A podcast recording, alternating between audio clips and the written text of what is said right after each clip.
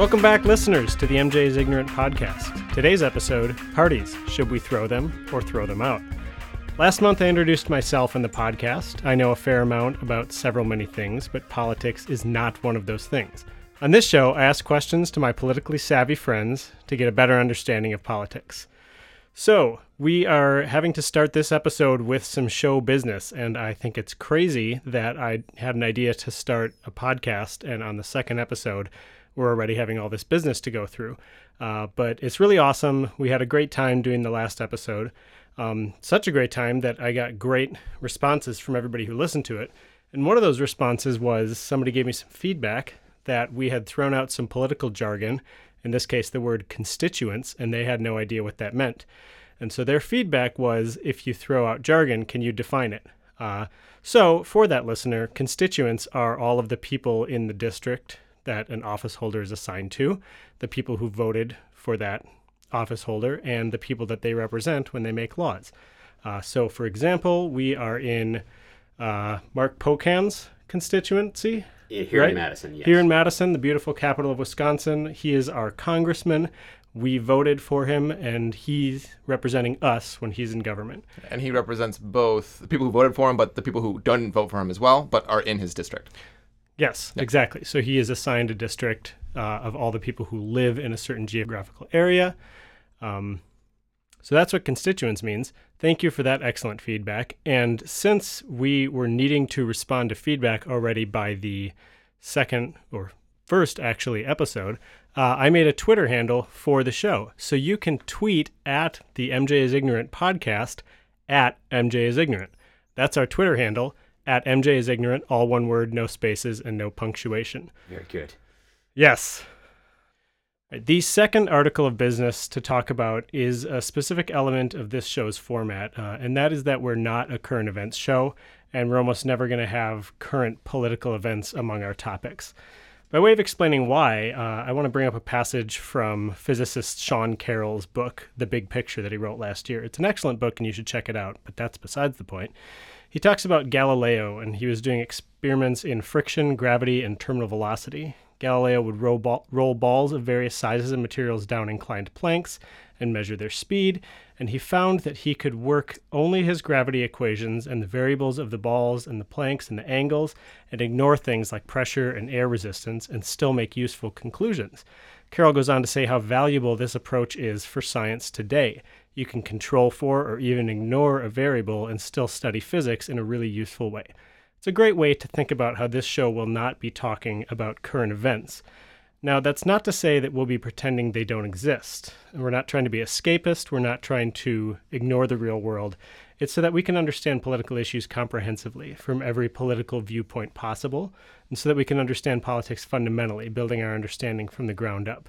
And then we're kind of controlling for some of the broader complexities, like Carroll talked about with science. Uh, also, there's a million hot takes available on the internet. Uh, and as I stepped into the political conversation, I wanted my contribution to be to step back, take a breath, build a more fundamental understanding of politics. Um, but I do think it's really important to talk about this for today's episode because the last month's worth of political current events have been really difficult. Um, everything's really messy right now. Um, it's even, you know, been, I think, taking an emotional toll on a lot of us. Um, and so I just wanted our listeners to kind of be comfortable that we're not just trying to ignore all that, that that's not happening because it is.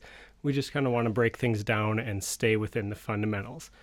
That being said, I do want to urge our listeners as you are dealing with pol- political current events that you take care of yourself, that you have people you can talk to, that you have uh, safe spaces you can go if things are really difficult. You need to take good care of yourself when things are so emotionally difficult. Okay, that, you know, kind of serious piece of business is out of the way, and I hope that that's a good answer to why we are not talking about political current events on this podcast. Uh, and finally, last week, we introduced our one ground rule for the podcast, which is no debating. We're not here to advocate for specific policies or even to say who or what is right and wrong. We just want a broad, objective understanding of the issues so that we're better prepared to form opinions and enter into those conversations in the real world. Okay, to sum up podcast business, One, we're not a current events show and we don't debate, but you should go engage with political real world around you, making sure you're taking care of yourself in the process. Two, you can now follow the show on Twitter at MJ is ignorant, and you should use that account for comments and questions as well. Uh, I believe that is all of the business I had to attend to. Thank you for listening to me blab. And now we'll introduce today's guests and our topic for episode two. Uh, so it turns out, due to scheduling, that three of our guests were here last week. So I will go through them now. We have with me in the studio Josh Breskowitz, my very good friend. Say hello, Josh. Hello. Uh, and as we discussed last week, Josh does not have education or a job in politics. He's just that friend who you can count on to interrupt your morning coffee telling you about the latest drama between two senators you've never heard of. And we're glad to have him here for that. Joining us remotely again from Washington, D.C., is Steve Swedberg. Steve is a policy researcher from the American Institutes of Research, uh, and he also does some writing on his own at the blog libertarianjew.blogspot.com. Hello, Steve, and thank you for being back with us. Oh. Hi, Matt. It's a pleasure to be here. And again, joining us from last month, I might have said last week at some point, uh, just so that everybody doesn't lose their minds and think it's a time warp. Last episode was a month ago, so if I misspoke, apologies. Again, from last month is Jenna Johnson, a law student at Texas A&M and formerly a unit producer on Fox and Friends. Hi, Jenna. Hello, guys. Happy to be here. All right. So it um, didn't start out my intention to have the same panel from last week, but uh, scheduling is just really difficult. And so I'm really happy to have those guests back with us. And then a new guest joining our panel today is my other good friend, Josh Miller. Hey, guys. Josh is currently, for about the next half a month, a Madison based pastor and community organizer. Uh, and he is about to move to Austin, where he will be an Austin based pastor and community organizer. Uh, and Josh, is there somewhere that people should or can follow you on social media in regards to that work? Absolutely. Uh, Tales of a Scribe. So at Tales of a Scribe. Perfect. Um, and I did forget to mention that my good friend Josh Breskowitz also writes on the internet at a blog called joshbrez.com, right? That's it. Yeah, joshbrez, B-R-E-Z.com. All right, that is our panel for today. And the question we are going to be answering is parties, should we throw them or throw them out? Um, so, if originally my guest list had included someone who ran for local office with the Democratic Party in Madison, and also somebody who is really active with college Republicans at the UW, um, and the scheduling just didn't work out. Uh, so I think what I'm going to do is have individual episodes, one about the current Democratic Party and one about the current Republican Party because they really are uh, huge topics on their own, and I can get some guests who can really speak to those questions. Uh, so for today, we are just talking about parties in general. Um, and so, like we did last week, I'm going to start with one question for the whole panel and just go person by person and have them answer. All right, so the first question I think should be easy, but you know, it's always a surprise. Describe the role of parties in American politics in your own words. We're going to go from left to right. So we're going to start with Mr. Josh Breskowitz. The role of parties in American politics today. In your own words. In my own words. Um, what I would say as to what parties currently do, um, and and it partially answers for why they they continuously exist as well, despite they're not found in the con the concept of a political party isn't found in the Constitution anywhere, but the the reason why they exist and what they do now is they kind of act to they act to either magnify or diminish the the policy positions of a given politician. So, uh, take our representative Mark Pocan for example.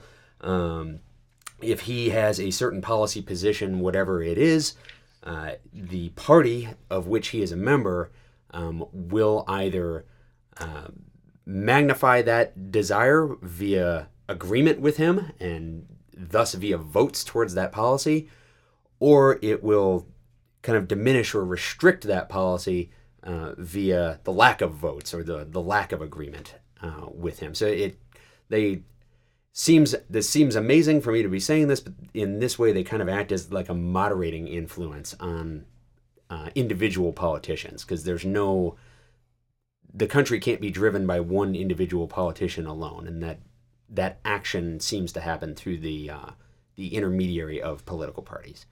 So the party weights positively or negatively the opinion or the vote of, or maybe we could say the intended vote before the vote happens of one politician. Right. So Mark Pocan might want to vote yes on Bill XYZ. The party's more general opinion is going to really have an influence on whether he should indeed vote yes or not. Or whether he does or not, whether that vote translates into a policy becoming law. Um, and you can see how this would this would make some sense for this to be the case, because in a republic we're all represented by uh, representatives that we vote for who make the laws. And if Mark Pocan votes or doesn't vote for one thing, that ideally represents the opinion of his constituents, uh, but it may not represent the opinion of every single person in the country, uh, even those that are roughly aligned somewhat with Mark Pocan and thus the other people who live in Madison. Um, it's a kind of a consensus build. The a political party acts as a consensus building uh, mechanism. Excellent. So I do have um, an, an interesting question about your answer, but I don't want it to interrupt uh, the flow of everybody else answering. So remind me to come back to that. We will table that. Table it. Exactly. I think that's a politics word. Uh, it means we'll talk about it later. Do I have that right? I think so. Great. All right. Josh Miller, uh, describe the role of parties in American politics in your own words. Yeah, I think at their best, uh, the parties are a place for ideas to come together. So the idea of saying, do you believe in local government or national government, and which is going to have the better role? Uh, the idea of you could talk about the role of education or the role of transit or the ideas behind uh, kind of larger movements. Um, at their worst, uh, they deal more on purely the issues. Uh, and so it becomes this issue by issue this is affecting me and I want this to change. And then you get this kind of tribalism that happens. Uh, a really good example of that would be actually the Civil War, where slavery ended because an idea said, we don't believe people should be slaves, right? And so the North came to that conclusion about an idea, and then that led them to a very specific thing about an issue. The South were much less concerned with whether or not these people were people or not, and more the issue this is our labor force, this is our economy. And I'm not at all arguing that slavery or the Civil War was about purely economic conditions, but they started from two different places. One started with the idea, no, humans shouldn't be treated like this. The other started from an issue that they cared about. One became a tribalistic, and then we went to war. Um, so I think at their best, parties really allow for a place where ideas can be shared and honed and then articulated. And at their worst, uh, we really get into this kind of tribalistic, uh, very small tent. You're either with us or against us. So, and I think a, word that we use for what you're describing would be like a party platform, where the whole party takes uh, an opinion on an issue, and that could work for good, where it kind of broadens the influence of the idea, or it could work for bad, where because the party says it, we all have to say it, and it becomes now this monolithic. Absolutely. Great. Thank you. All right, Jenna Johnson, describe the role of parties in American politics in your own words. Um, let's see. I have to say that these aren't my own words, but ain't no party like the grand old party. Huh. no, I'm just kidding. Um, uh, okay. That's well, working uh, out. they've- Yeah, yeah. you know, as much as as much as uh, we're gonna try to you know keep the veil of nonpartisanship, um, Jenna knows that everybody sitting in my studio sits pretty squarely on the left, so she's just messing with us. Exactly. It's all in good fun. Yes. Um, okay. Uh, there have already been some great answers, but I think um, the role of parties today is kind of, um, I think it's actually shifting a little bit. Uh, before, um, and generations past, and now with millennials, it's changing, but people were overwhelmingly um, going to join the same political party as their parents did. Um, and I think that it's kind of cool now that um, you know people are thinking for themselves of on what platforms and issues they're identifying with and joining a political party based on that and not just you know, passively being inherited by a political party. Um, another role of parties today is a kind of an obvious one, but they're a necessary evil if you want to vote in a primary. So, mm-hmm. good point. Would you um would you say that in that previous regime where everybody's party affiliation came from their parents, do you think that was a time when uh, the party's actual positions were more reflective of the issues that were important to a certain geography?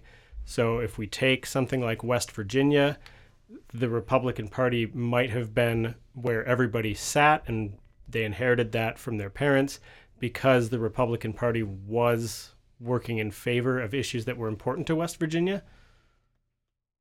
Oh, sure. I mean, I don't think, uh, you, you know, if a whole state was uh, tending to vote, you know, uh, Republican or Democrat, that that that wouldn't factor into it um, because those issues were ones that were important to them. Um, but I just think now, even in states that you know traditionally uh, go one way or the other in an election, if you look at the younger generations, um, they tend to have um, distinct um, individual uh, party preferences that's different to that of their parents. Gotcha. Excellent.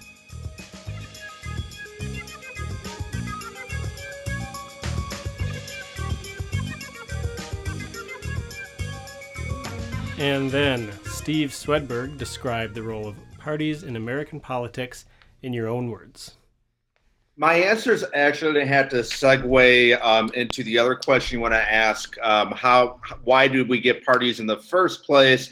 Because uh, although the although the party system has evolved in this country, some things really don't change at the end of the day. Um, in this case, the question of why we even have parties in the first place. Uh, so, kind of, you wanted me to go over the history uh, of it and, and really how the founding fathers uh, dealt with this. Kind of really uh, gets at uh, why in the world we even have parties in the first place. Um, you go to back to someone like Madison, James Madison in the Federalist Papers, who said that an addiction to a political party is less degrading it's the last degradation of a free and moral agent. So that's just one example of showing how the founding fathers were really against parties and having to do with the fact that they didn't want to have consolidated power like they had under uh, King George, and why they fought uh, fought against uh, the British uh, regime in the first place. So going go back to why we have parties you say, should we have them or should we throw them out? I'm going to argue that you kind of need parties in the first place because without parties, you're not going to get anything done. And our founding fathers found that out in the first Congress back in hmm. 1790. They're trying to figure out things such as where do we have the capital, because that has a lot of a symbolic uh, meaning in, in terms of, uh, of, of politics. So you also have this question of uh, they had to figure out how to pay off state level debt. They had to figure out how to pay, pay off national debt and uh, wartime debt. Um, they had all this debt, and they had to figure out these financial institutions. And Alexander Hamilton wanted wanted a wanted a national bank, and the anti-federalists didn't. So they they they formed these parties in the first place because individuals by themselves, even if they have the power, they don't have enough clout especially in a representative republic, uh, to necessarily pass everything. And without political parties, the the major the majoritarian views were it was the holds and the coalitions they had were very tenuous since they were going more issue by issue. But with the creation of political parties, um, you you take care of that issue and you're able to get behind um, uh, more of a more uh, we talk about platforms um, and, and, being able to create uh, those platforms. And plus, you're dealing with uh, collective action issues. Your signal was going in and out a little bit. Um, so, oh, okay. I want to repeat your argument back to you. Um, and I think it's actually going to bring me back to sure. the question I had tabled for Josh B. Um, so, and uh, I'll tell you that um, my current understanding of early political parties only comes from listening to the Hamilton musical a thousand times. Um, so, you know, I think I get it with the Southern blank blank Democrat Republican somethings. That's a line from there, but I'm trying to keep the explicit tag off the podcast, so I'm going to not say the whole thing. Um, but so starting out, um, it sounds like the people in the Continental Congress uh, did not want to do parties because they felt that this group of people who had to have a monolithic opinion about something would threaten their individual ability to govern and to represent their own district. Is that Yes. is that what you said? And that that was actually kind of my my question for you is um, we get a lot of um, opinions from the right today along the lines of we don't want the federal government deciding something across the board for us. Um, but then we also have very unified parties, and those ideas seem kind of in opposition. Yeah, I would I would say that yes. Yeah, Regardless of the party currently in power, it's the Right. structure of our government that there is a federal government, and that implies that actually there is being that the federal government is the high government in the highest government in the United States, that does explicitly mean that choices are made on the part of all of the people of the country, regardless of some of their opinions. Um, that I mean, that's part of running a functioning state. Um, that that touches a little bit on what is politics that we talked about last time when we talked about the application of power and and all of those things.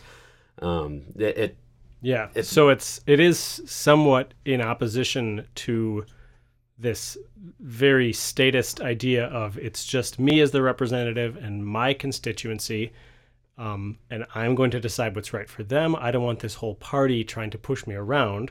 So that's like an original idea of it. But then, Steve, it sounds like you're saying as they started trying to govern, that became rather impractical and to spread resources, both physical resources, like you said, money, talking about the federal bank, uh, and even natural resources, as well as political resources, as in political will to get things done. They found they really did have to band together in coalitions, which became parties to accomplish that stuff. Do I have everything right so far? Yes, you do. Awesome. All right. Steve did a really good job of transitioning us from that initial question for everybody um, to my individual questions, uh, which was um, I had wanted Steve to answer for us how parties started, and it sounds like we've we've kind of done a good job of covering that. Um, Steve, do you have anything else to comment on than the intervening period um, where we have the beginning of coalitions when the country is absolutely brand new? Um, and then most of the 20th century, we have two major parties who uh, who get things done. Um, there were lots of other, you know, little groups in there. You know, we remember these words from history class, like the Whigs and the Know Nothings. And uh, anybody else remember some? bull moose. The Bull Moose Party. yeah so so what has been the role of those kind of you know ad hoc parties that have cropped up in politics but not really become influential long term Well, the Whigs, I, I think, it- again, I'm not, I'm not a historian, but I, would- I I would say with my, my pol- political science background, the problem with the Whigs is, especially once you get to the 1850s, 1860s, where you get with the issue of slavery, uh, part of it is they weren't able to hold votes. Part of it was they couldn't distinguish themselves from the Democrats. And with the GOP coming in in the 1850s, they very much, uh, in terms of branding, part of part of part of a political party is branding, which is, I mean, aside from the campaign funds and aside from the conventions and the already established, uh, already established power, um, they it's about branding, and and this is one of those major things that the as as a flanking third party that the the Republicans did back in the 1850s was that they distinguished themselves in terms of being uh, anti-slavery, um, and that carried themselves in obviously into the 1860s where you had Abraham Lincoln and Andrew Johnson um, being Republican presidents. So, I mean, I mean, even even at the beginning, you had the Federalists versus the Anti-Federalists. Um, generally speaking, it's all, it, it has been a two-party system. Uh, the the major exception is the GOP as a third party being of the major parties, and even in spite of something like the Bull Party, um, they've been able to entrench themselves well enough into the political system and keep those connections and keep the coalition within these larger tents. I mean, even more modern times, you, I mean, the GOP, had the, the big tent idea, and then also going back to the 1930s with FDR, uh, you had the New Deal coalition, where you're able to be, bring disparate groups together, and the Democrats were able to hold Congress for uh, multiple decades as a result of that coalition building. So between that, between the electoral college, which doesn't make it easy for third parties to get in, and then we can get into gerrymandering, all these things make it um, make the uh, two-party system. If we're talking strictly in American context and not going into multi-party in like Europe or Israel or, or even parts in East Asia, um, that, that that's what helps to keep the uh, the uh, the two party system uh, well well intact and makes it very difficult for third parties to get the funding to get to get to get the connections and all, all, all, that coalition building and all the and everything required in order to in order to be able to build what they need in order to be a viable uh, viable alternative within the our political system. Gotcha. So um, I think we can say as much as individual issues have threaded their way through different parties, and that's changed over time, this trend or this thread of statism versus federalism has really been the driving ideological force between two parties in America pretty much through its entire life so far? Um, well, if we're going whether whether or not I mean this, I mean this goes back to my tenth amendments here. Um, but I mean, I would, yeah. I mean, if you look at the Civil War, I mean, again, the, the South likes to think it's this abstract concept of states' rights, although rights have to be put into practice. The right to do what, in their case, own a person and use them for free labor. Um, but yeah, I, I, I, would say I'm trying to think here. I mean, even through Barry Goldwater, I think you had this. Yeah, whether federal government or state government should do it. Um, without getting too political here, I think the GOP in more recent times likes to do that um, more more cherry picking as to whether they want the federal or state government uh, to do something. But for most of his, most of U.S. history, I would say uh, yes, there there's definitely whether it should be at the state or federal level. That's definitely one of the major uh, themes running through, even in spite of party realignments you have over time. That's definitely a major major motif. All right, and then um, I'm gonna I'm gonna change our order of things around a little bit because Steve, I know you are pressed for time, and I want to respect your time. Um, so the last um, thing that I wanted you individually to contribute um, is to talk about other systems in other countries that have multiple parties, more than two, and where things work a little differently. Because I know that you know a lot about that, and also that you advocate for that and would like to see something like that come into being in the U.S. I, I think you're giving me too much credit for um, having a, an understanding of it well, listen, I'm uh, really ignorant systems. about politics, and so in, I mean, you all seem very smart com- compared to me.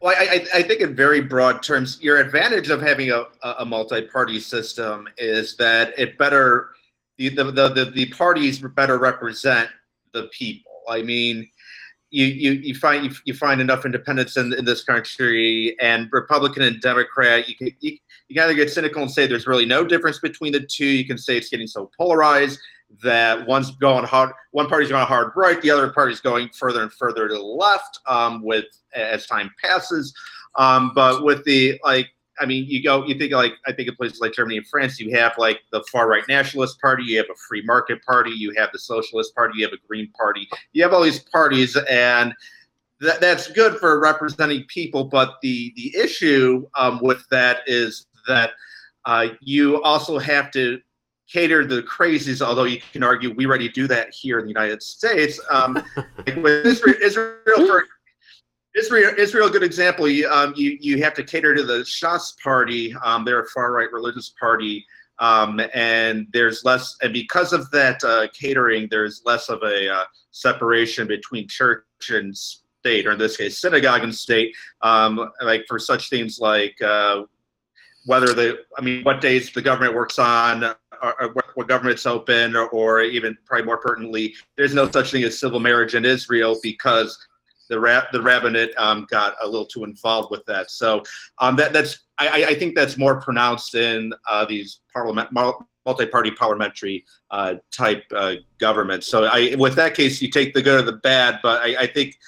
I think it's more representative because when you look at a two-party system, you have you have such a broad co you have too broad of a coalition, and you you really kind of hit this um, issue with social I mean social choice and this idea of are you really represent can you really represent everybody if that tent is too big? So again, you again take your good you're good with your bad. Um, but I, I again for representing other people, I personally prefer multi-party over a two-party system. Awesome. And did you have a? Yeah, I, I you think, go and then I'll go. Okay, I think it's a you know thinking about a about creating a system like that. You know, let's say that we wanted to um, bring about a system like that in the United States, because all of the arguments for having more than one political party, I mean, especially now given current politics, given what many people seem to uh, often suggest out in everyday life, seem to support the idea of, oh yeah, there should be, we should have just more than two parties. Um, the the thing that would be needed to actually create a system like that in the United States has not to do with us just deciding to have more than one party. It would require a change in how voting is conducted. Um, the reason why other parties are able to exist um, at really at all in all of these other places around the world is the way that voting is done and the way that um, voter preferences are taken into account. In the United States, we use a voting system called first past the post, where effectively, as soon as you get 51% of the vote, that person is the winner, and they then represent everybody in the constituency, even the you know 49% of the people who didn't vote for them. Um, in other voting systems, you can, for example, rank according to preference. Who would you prefer as your first choice, your second choice, your third choice? And effectively, an instant runoff is created. And uh, there's a whole bunch of different systems for I'm doing going to step in here because I think that we have hit some jargon Yeah, that our listener from last month might complain about. yeah. What's a runoff election? Well, like in in in a case like this, what uh, I mean, what a runoff election is, um, like in the context of the United States, is uh, there's a first round of voting, uh, and that decides one preference, and then a second round of voting that decides another preference. So, for example, down in Georgia a few months ago, um, there was a um, an election effectively for um, which member of this. Well, actually, you know what? Let's take an even easier example. Let's think about. Um, let, let's give primaries as an example because we have those and we, we hear that word a lot. So, primaries are the means by which a party will choose its candidate in the United States.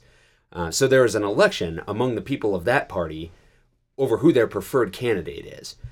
And the way we conduct that election, even if there's 12 different people running, whoever gets the majority of the votes wins. Now, that person doesn't then hold the office. They win that election, but then there is another election between that person and another person, uh, in this case from the other party, to decide who the actual office holder is. That's a bit of a way of explaining what a runoff election is. That's not how we would term it in the United States, but it's an election that decides the outcome after a preceding election. It's it's a way of narrowing down uh, election results. And wh- what other way might you do it once you came to the, the final vote for the seat or the office or whatever it is, um, other than first past the post? So everybody casts their votes, and you have certain percentages for however many candidates were, you know, in the running. So Right. then, what would you do other than first past the post? Right. So now I've got to like stretch stretch my mind like on the fly into like yeah, my knowledge if, of if other you voting want, systems. we can do an episode on voting, and we can table yeah. that oh man. for them. Yeah, because we we could have like long explainers on other systems of voting, but um, so take um, so take the election of 1992 as an example. Let's use a historical example in the United States because this would um, this this would maybe get at get at some of the spirit of this at the very least, if not the mechanics. Um, so in the election of 1992, Bill Clinton becomes the president of the United States. Um, he does so, however, not with a majority of the vote, but with just simply a plurality. What that means is not a majority is in over 50%, but there were three folks who uh, were on the ballot Bill Clinton, George H.W. Bush, and Ross Perot. Bill Clinton got the highest percentage of those. He didn't get above Right. 50, but he got the highest percentage. Um, what that the- theoretically means is that actually the majority of people in the United States did not want Bill Clinton to be the president. but he became the president anyway. Um, the problem with first past the post voting is that it creates a system whereby this is the case. Yeah. Um, a different system of voting would look at that outcome and uh, create, say, a runoff system. So, So for would that- example, so would that then knock Bill Clinton out, and then the competition would be between Perot and Bush? Well, it wouldn't necessarily like knock Bill Clinton out, but in this case, if you wanted to have a simple runoff on that, it would be like, okay, um, who's your first choice? Many people would say Ross Perot is my first choice. Um, in this case, Ross Perot got the smallest number of votes. Those votes are effectively wasted under our current system. This is why it's a waste of your vote in a mathematical sense to vote for a third party. And you also get these, in my opinion, very unhelpful conversations about you, person who voted for a third party, should or shouldn't have done that, and people people really get at each other about it, and Right. it seems to be very unhelpful. Right. And editorializing, you shouldn't do that in the American system of voting. All right. anyway, but yes, um, I mean there there are I understand moral moral arguments for doing it and really stating your position and so forth. But from a mathematical sense, um, what a a a different system of voting would create is say you can feel free to vote for Ross Perot, but you would also indicate a second preference. So, for example, many of those voters would indicate my second preference is George H.W. Bush. When Ross Perot comes in third place, all of those votes transfer to George H.W. Bush. He maybe then gets the majority and then becomes the president, reflecting more accurately the wishes of more of the voters. That may have actually happened and it may not have happened. Um, could have just as easily, under that system, gone to Bill Clinton, I'm not sure. Uh, probably not, because Ross Perot was a pretty conservative guy. But you see kind of how that could have, a different system of voting, of tallying the votes, could have led to a different outcome. Sorry for the long tangent. That's okay. You know, if we, you know, get sucked into the weeds, that's fine because knowledge is power, as I learned as a child watching PBS. All right. Um, so then the last piece of this, Steve, I think out of the the various opinions on politics that you kind of listed, one of them was, well, the parties are moving farther and farther apart. The Republican Party is becoming super far right. The Democratic Party is becoming super far left. Um, and we can talk about that specific piece. But let's say that's the case, um, and a centrist party rose between them to become a third party. What would the platform of a centrist party look like if indeed the two parties we have are just moving to their own extremes? Mark Zuckerberg for president, effectively. Mm, That almost, Maybe. That's that's unfair. I mean, it almost seems like a loaded question there. Um, Oh, it's, it's of- really not. It's a it, it- it's a, a very genuine like what does a true centrist set of issues look like in America? I, That's Okay, tough. Okay, here's my thing though. Is it That is issues tough, yeah. or is it ideas? Because those are two separate things. Right now we're driven by issues, but we're not actually getting at like why we're doing them. Okay, so th- all right, let me rephrase. Um, thank you. What policy ideas would be had by a centrist party that rose because the two parties we have have gone too far to the extremes?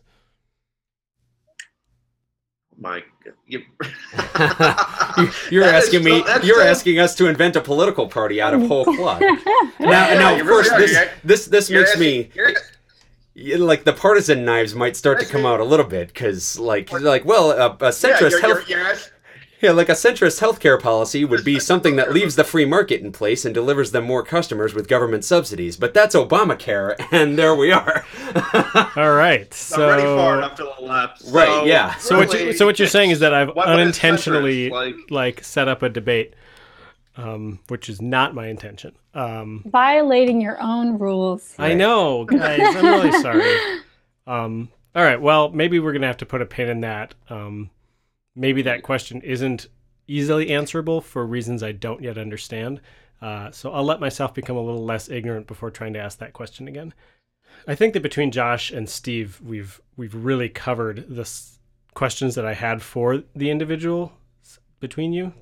So Jenna's up next, and my questions for Jenna were: uh, How do party politics influence the individual voter, um, and how do they influence political reporting in media? So we'll we'll do the first of those first, which is a very good way to start Apropos. as Julie Andrews told me. Um, Yeah, I'm gonna start over. I love that. Uh, oh, you love it. Okay, I'm gonna keep it. I do. Julie Andrews, wise words. Yeah. Yeah, thanks, Julie. Um, so yeah, how do party politics influence the individual voter sitting at home and deciding who to vote for or how to form opinions about politics? Well, I think it really depends on your attitude towards parties um, to begin with. Um, on the one hand, you know, if you're very cynical about them, it could, you know, drive you away from any sort of party. But on the other hand, if, you know, you think that they're generally pretty useful, um, it's almost a way that you can sort of make a shortcut. Um, and I, I, don't mean that in, in a bad way um, for making some political decisions. Um, as Steve mentioned earlier, um, there is something to be said for um, joining a political party in order to feel that your voice is heard because they definitely have more clout um, than an individual. Um, but then on the other hand, there is, you know, the element of groupthink and you join a party and then you identify with it just because and you have sort of an adversarial relationship with the other party even though maybe you don't know why. Um, so i think that's kind of the role it has with individuals but in the media, and this is what I love to talk about, um, the media loves parties. Before um, we before we get to the media, oh, it, sure. it, seems like Josh M has some I have a question, on your first answer. And not even thoughts, question for you, just because you're entrenched a little bit deeper into the political system uh, than I am, at least. Do you see? Uh, the influence uh, being stronger on a local level, and the higher up you go, the more diluted the voice gets. Because um, I'm thinking of like even just Republicans right now, like the Albuquerque mayor um, is a mm-hmm. Republican, but he's done some really uh, atypical things. Uh, based off ideas, not issues, uh, in Albuquerque, mm-hmm. working with the homeless, working with jobs, uh, has really kind of built a coalition. Uh, and then you see that sometimes happen in governors, but then as you move up to the, you know, more the, the House, National, or Senate, or certainly the, the president, yeah. that changes a little bit. Do, do you see more voice on the local level and it dilutes as it goes up, or do you think it actually stays pretty consistent? Uh, I think I would probably be inclined to agree with you as having more voice on a local level um, because the the higher up you get, obviously the more people are in the party and it gets diluted and then you're just at kind of the the will of your one representative who's supposed to be representing you. So hopefully they do um, but it's a lot easier at a local level to make sure that they are. So if that makes that, sense. that went a, a little over my head. Um, so are you saying that when you are voting for a local office party matters more or less? I was asking that question, actually. Um, okay, what was the answer? I missed it. Well, I guess, that would that would be the question uh, to you, Jenna. Sure. Does it, does matter, it matter more, or, less, or less local as it goes to national?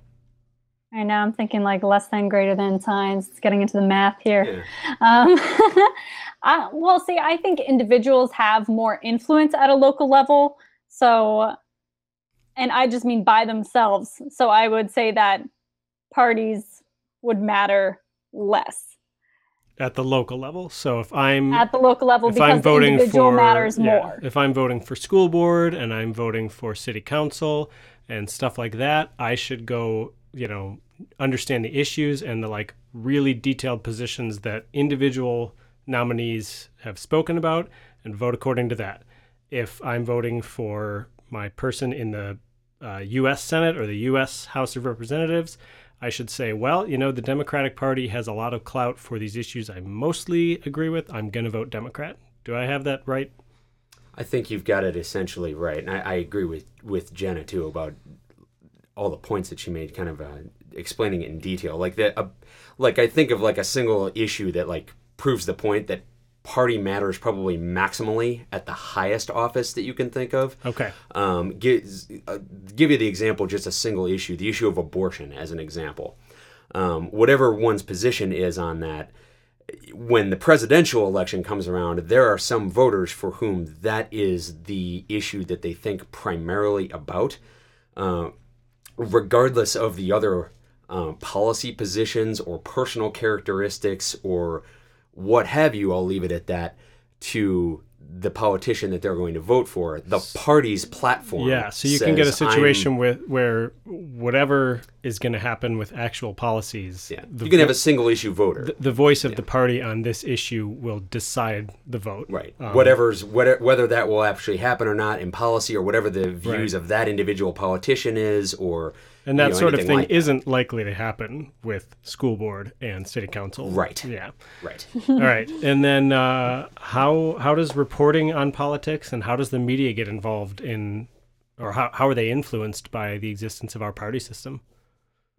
Right. Well, um, the media loves parties. Um, part of that is because, uh, in terms of news values, things that media organizations really look to, um, as far as like driving ratings and engaging audience members, is conflict, currency, and impact. And uh, political parties tend to hit on all of those.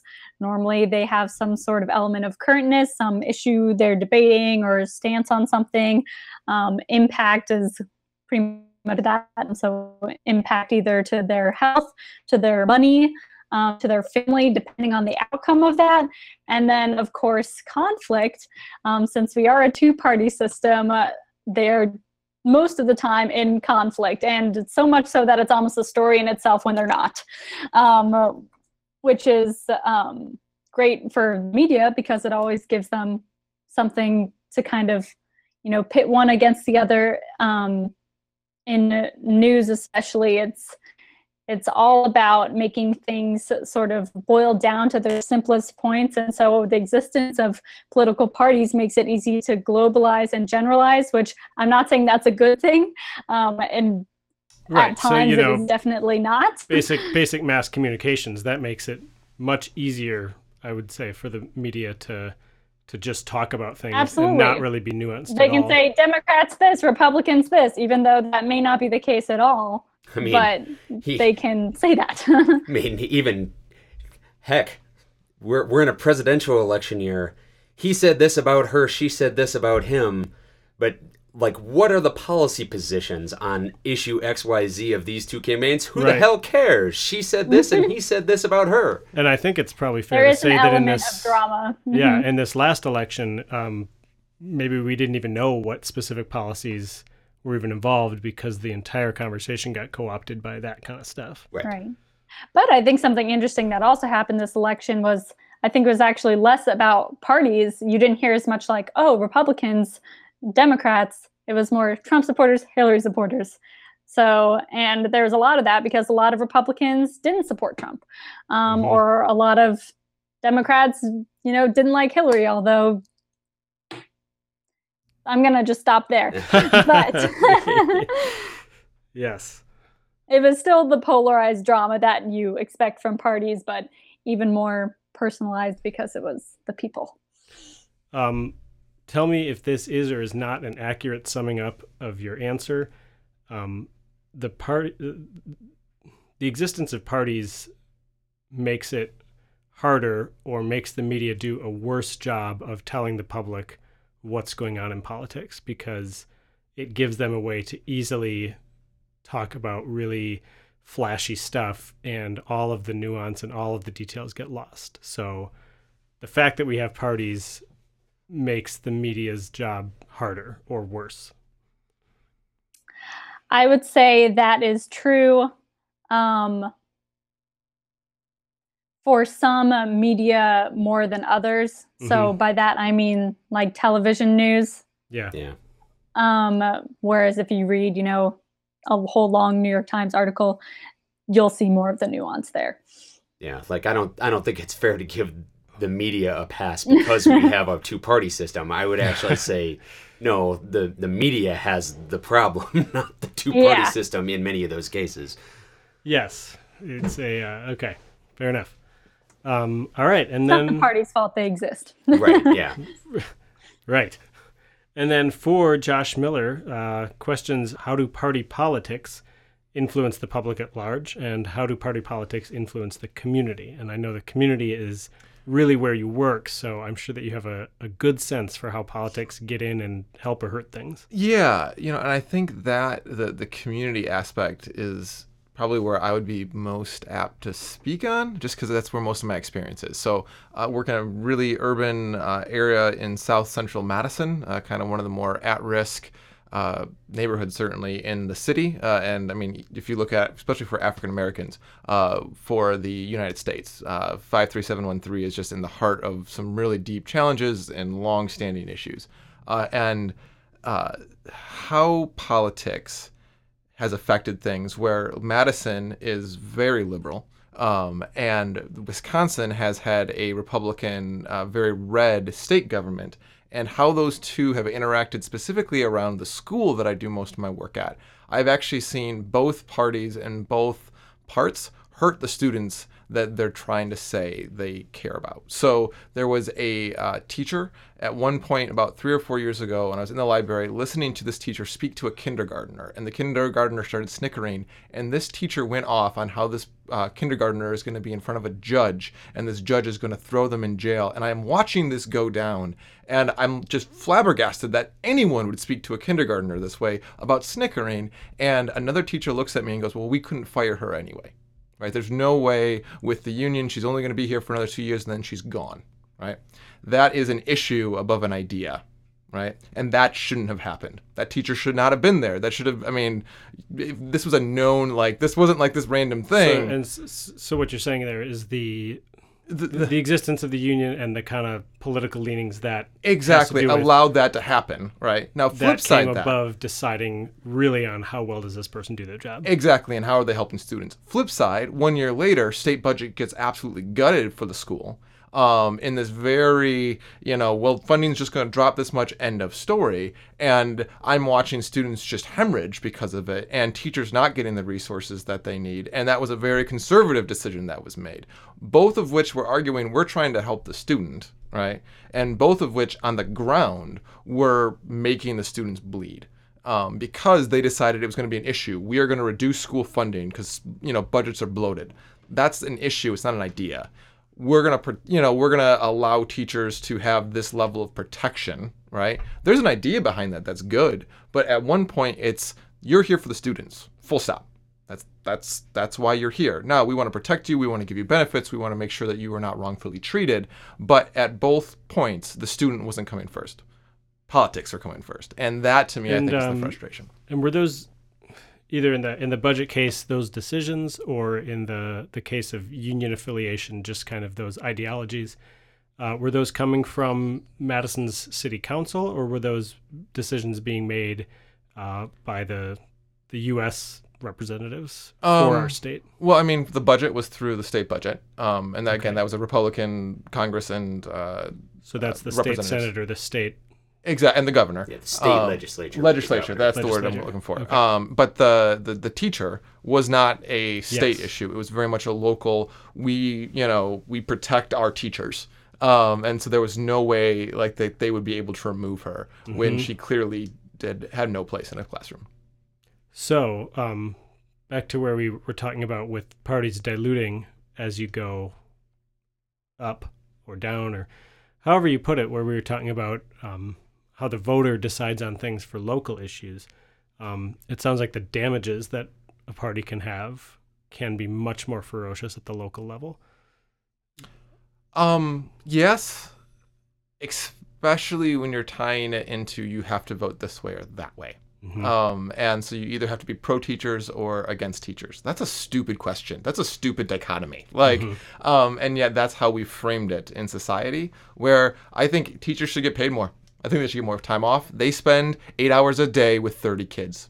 Just think about that. That's my definition of hell. Um, like they, they need to be loved on and supported and cared for and given all the tools. And I don't think it's a one strike and you're out policy. Um, but we're not having that conversation. Right. We're having a very different conversation of you know we're not you, we're not making ideas. No, we are. Nobody's putting forward ideas because the ideas are set by the party, and the ideas are wrong. But and the, but you can't say that because then you're talking against whatever party. And they're not even arguing ideas. Yeah. They're arguing yeah. issues. Yeah, it gets they're... boiled down into like classical like party position things. Like the, mm-hmm. the question of protecting the teacher and giving them the support that they need, all that gets boiled down in in the political arena to well, we want to support teachers unions and unionization is the the issue that that is, and we vote or don't vote based on that issue, and it's all about the union. It's not. In this case, that's that's separated out from the issue of actually supporting, like the teacher, making sure they're getting what they need and all that. It's not like the the actual issue of supporting a teacher is divorced from the concept of the idea of how do we how do we make the best teachers is right. different than the issue of unions. I'm not even against unions. It's mm-hmm. just that, but that's how we've boiled it down, and that's counterproductive, I think, to yeah. moving the ball forward. Yeah, and so from your from your real world experiences, because you are there with the people, it sounds like parties can really hurt the community. Absolutely.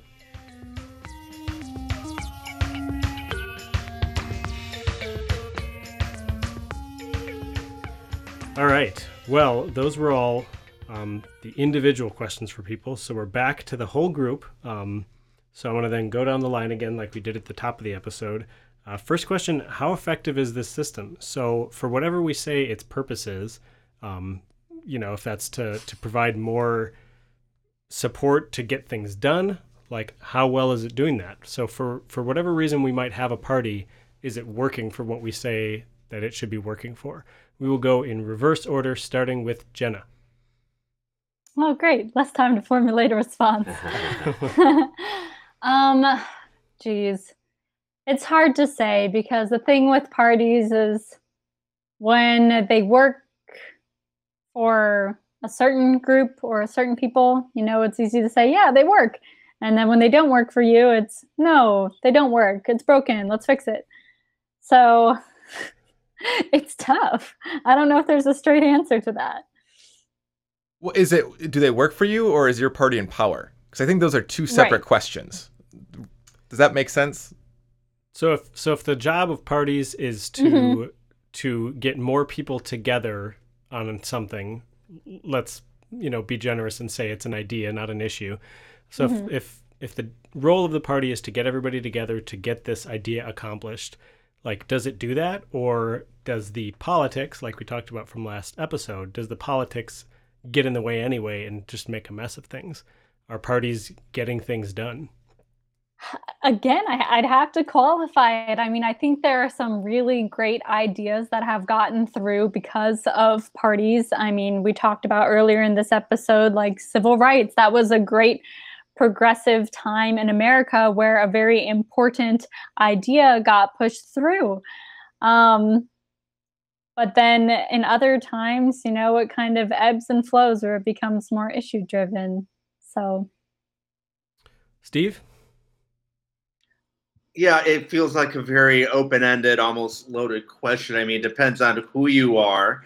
Um, which party do you like, or if you like either party? It depends on if you have standing uh, it depends on what issues you care about. I mean, there there's so much that goes into it. My thing is usually probably on the more cynical end of usually good politics makes for bad public policy and vice versa. So, well, then let's um, uh, let's modify the wording of the question then. Um, what what do parties do that makes it work well, or like what does what does it look like for the parties to be doing a good job of using parties effectively? Compromising. Well, our system, yeah, no, definitely in, in a two-party system where you may or may not, you may have a small majority, or you have it now, or even back in the 2000s with the GOP, you have a you have a majority, but you really can't uh, get anything done. So majority doesn't even mean uh, effective. And I, I think, yeah, I, I, think going back to your original question, uh, as we go back to even the 1790s, uh, parties are are relevant. They are they are they are a group of people, coalition of people that can uh, have enough scale, have enough power and networking to get things done. Which is why you see in all democratic or republic or uh, republics, uh, democracies or republics, you see you see political parties forming because you, you need that. You need that kind of a you need that kind of power and coalition and concentration of uh, all your resources. Um, you're, you're, you're, now you're asking whether it's ineffective. I would say right now, it's certainly on the federal level, not as much. If you have a majority both um, in Congress and then you have a you have a president and you can't even pass a, a healthcare bill, regardless of the policy of the health care bill, just just the sheer effectiveness. So I, I think there's definitely a distinctive, uh, making that distinction between whether it's ineffective and whether it's irrelevant. Again, parties are, I think parties are relative, but um, effectiveness, as Jenna puts, ebbs and flows given on the issue and, uh, and how you're, me- you're measuring it with your metrics and everything. Josh Miller? I think we have a currently very limited effectiveness of what we're able to get accomplished. Um, the, the few things that we are able to like pass are so like the bar has been set so low recently. Um, I think a lot of that has to do with we just stopped talking to one another, um, and we've we've become such distinct tribes that refuse to even listen to or acknowledge value in the other side uh, even if you don't agree with it, to at least understand, you know what, the idea of having a national government that's going to take care of its people, there's something good there. Or conversely, you know, the idea of no, local government really is more boots on the ground, they should be making that, there's something good there. Um, we've we've lost that. Uh, mm-hmm. And you know, when the election happened here in Madison, it was just unthink. I didn't know any Trump voters. I was like, oh, he's gonna just this is gonna be a landslide. It's gonna be a, a thing. And out in the country, they were probably realizing, oh no, we got this in the bag, right? Because mm-hmm. we're not talking to one another. And if you don't talk to one another, why would you work together? Um, and so until we can figure out a way I think as a country to have a different kind of conversation to not demonize. Um, and that actually is a place where I do think the media could have a much healthier aspect. And I understand Jenna's, you know, conflict is really where uh, the ad dollars go. Um, and yet, uh, that is a very short term, uh, limited scope. Because um, mm-hmm. if we end up nuking ourselves, uh, there's no more ad dollars. Uh, so. All right put Josh Miller on the board of all of the media companies. Josh B. um, do I do I think the current system is effective? This it.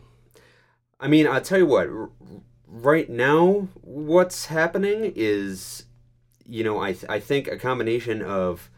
Uh, polarization, different parts of the company, country not talking to each other, the media, and the desire for ratings, the impact of impact and influence of money, um, all of those things have have led to, in one way or another, kind of an an isolation of all of us from each other, but also too of a lot of the politicians, especially at the national level, from their people. So this is a particular example right now of things not working totally effectively, just because right now there are a lot of Democrats finding that oh wait, there are a lot more people who actually want a single payer healthcare system than we knew. And there are plenty of other Democrats who are or like, oh wait, like they don't actually want that. They don't want anybody to take their money. They just want to allow gay people to get married. Uh, and then there are a lot of Republican politicians finding out that actually no one cares about giving tax cuts to the rich and to corporations. They actually think that they should be increased if we poll the voters. So there's like a there's a, a real kind of divorce on the part of both parties from a lot of the the actual opinions of the voters right now. So right now, it's at the national level at least, it's not being particularly effective. At, at the local level, maybe a bit more so. Um, at the same time, when you look at over the, the nation's history, the, the the fact of the matter is that a lot of the things that you think of as as landmark moments in American history, like Jenna mentioned, the Civil Rights Act. Um, you know, you can think about the New Deal and Medicare and Medicaid, and I realize those are more progressive things than not. But I mean, as you know take the GOP example. The GOP's foundational example is the the the the elimination of slavery and and gearing the nation around that in the end. Um, and there are other examples throughout history too. Those things happened and, and end up being enshrined in law because of political parties, because of the the bundling together of all of the the resources, as, as Steve put it. Um, so on the one hand, it, things might not be working very well now at the national level, and there are certainly reasons to consider other systems of voting. Although, if you were going to actually make any of those changes, you would have to work those changes through the existing political parties now. Hence the difficulty.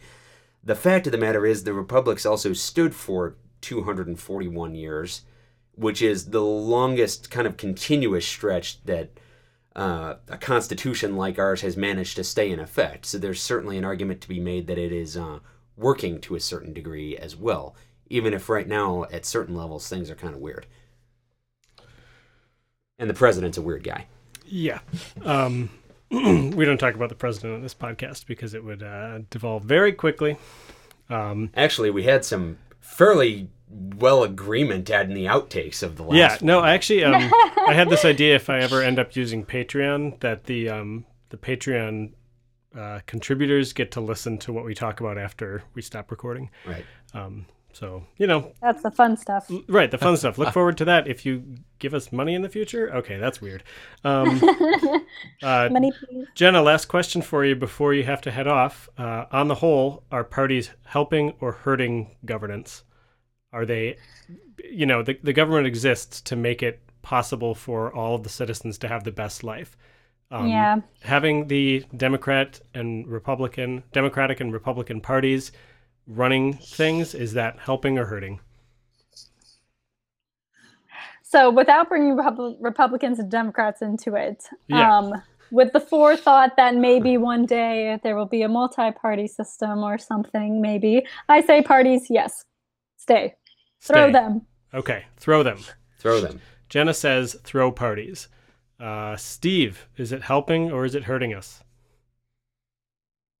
Uh, actually, having parties, uh, yeah, it, it's a. I mean, I, I mean, we could call it necessary. But in either case, you need them. They they have relevance to be able to do everything you want to get done at the end of the day. Whether you have a multi-party or two-party system, whether you have a Republicans, Democrats, or a third party somehow manages to sneak its way in there, or whether you have an electoral college or not, you need you need the parties. I mean, it, you can't get you can't get anything done in a representative republic without them. So yeah, So, uh, regardless of their their abstract ideological opposition to them, the framers' discovery that they did have to use parties to govern was right and is still right today.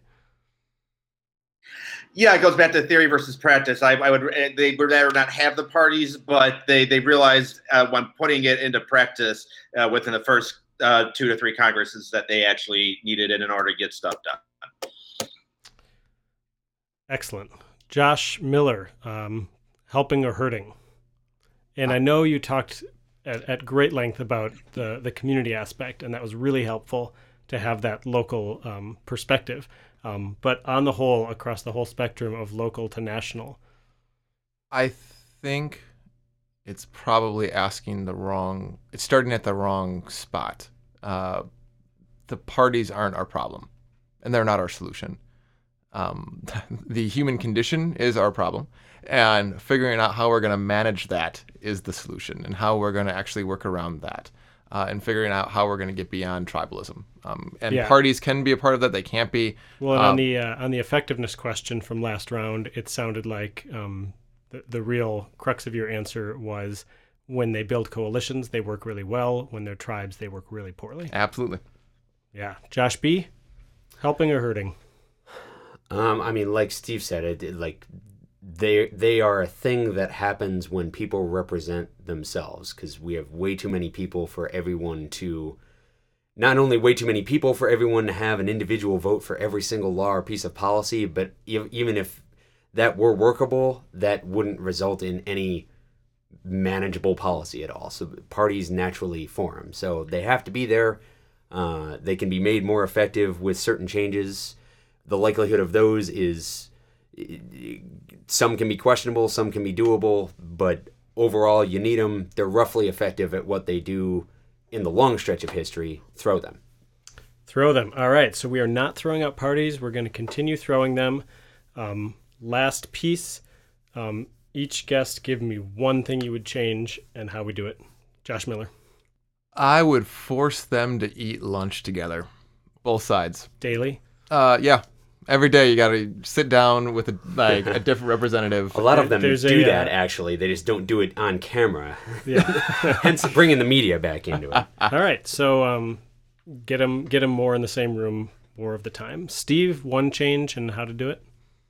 Gosh, I would, I would probably just because we're so entrenched in the two-party system. I mean, again, this goes back to implementation, but I would say get those third-party candidates actually on the debate stage, so you can actually have other ideas. Oh, I like and by that. having the, that exchange of ideas, you can actually uh, steer the conversation in a different place and have it be. And hopefully, I mean, the idea is that it's more fresh of a, an intellectual marketplace. All right. Steve would give the third parties more of a voice, and it sounds like that's really just uh, the impetus there is on the media to to follow through with that. I really like that one. Um, and Josh, B, what would you change and how do we do it? Um, state level laws that mandate changes to how votes are counted, and Okay. no more first past the post. All right. So, and I, I know that there's an argument about term limits, and that's something we could discuss on another episode, but you would gear, gear it more toward just how the voting operates. Yes. Okay. Um, and that, um, the how piece that requires uh, representatives to take up that idea and start writing bills. Yes, and it is way more likely to start happening at the local level because you can't petition Congress to vote their own parties out. Like, you can't ask members of Congress to vote to dilute their own party's power because that wouldn't make any sense to them to do, and they wouldn't do it, no matter whether they agree with you on everything else under the sun or not. Great. Okay, well, um, Jenna did have to run off early, um, but we were so thankful to have her with us. Um, and then thank you to Steve Swedberg for ringing in from Washington, D.C. Um, he's a policy researcher, but he also writes his own blog. You can find him at libertarianjew.blogspot.com. Here in the studio, thank you so much to Josh Miller. Um, he's community organizing here in Madison just for another couple weeks, and then he's on his way to Austin to do the same work. You can follow him on Twitter at Tales of a Scribe. And then Josh B, thank you so much for joining. Um, I love that our long-standing political conversations are now happening in front of a microphone. I'm happy to have you here with us. You can read Josh's blog, uh, joshbrez.com, B-R-E-Z. Uh, thank you so much. I am just a little bit less ignorant, and uh, I just hope that continues going because I'm having a great time.